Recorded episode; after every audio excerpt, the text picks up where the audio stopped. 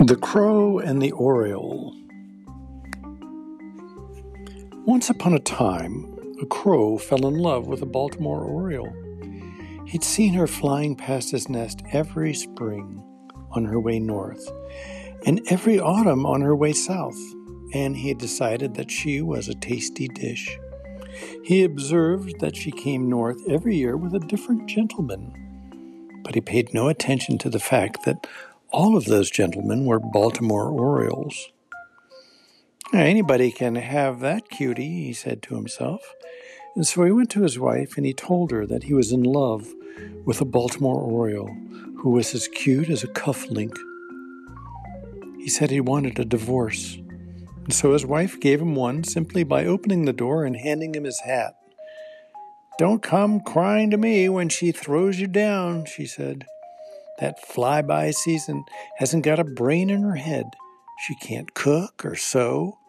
Her upper register sounds like a streetcar taking a curve.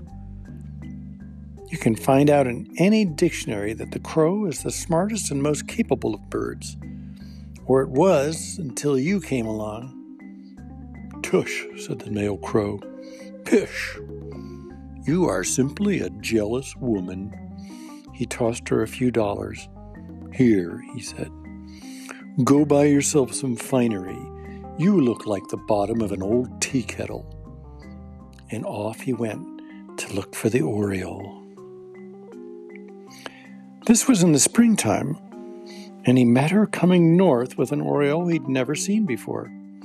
The crow stopped the female Oriole and pleaded his cause, or should we say, he cawed his pleas. At any rate, he courted her in a harsh, grating voice, which made her laugh merrily. You sound like an old window shutter, she said. And she snapped her fingers at him. Well, I'm bigger and stronger than your gentleman friend, said the crow. I have a vocabulary larger than his. All the orioles in the country couldn't even lift the corn I own. I'm a fine sentinel, and my voice can be heard for miles in case of danger. Yeah, I don't see how that could interest anybody but another crow, said the female oriole. And she laughed at him and flew onwards towards the north. The male oriole tossed some coins at the crow. Here, he said, go buy yourself a nice jacket or something. You look like the bottom of an old coffee pot crow flew back sadly to his nest, but his wife wasn't there. He found a note pinned to the front door. I've gone away with Bert, said the note. You will find poison in the medicine chest if you need any. The moral is even a llama should stick to mama.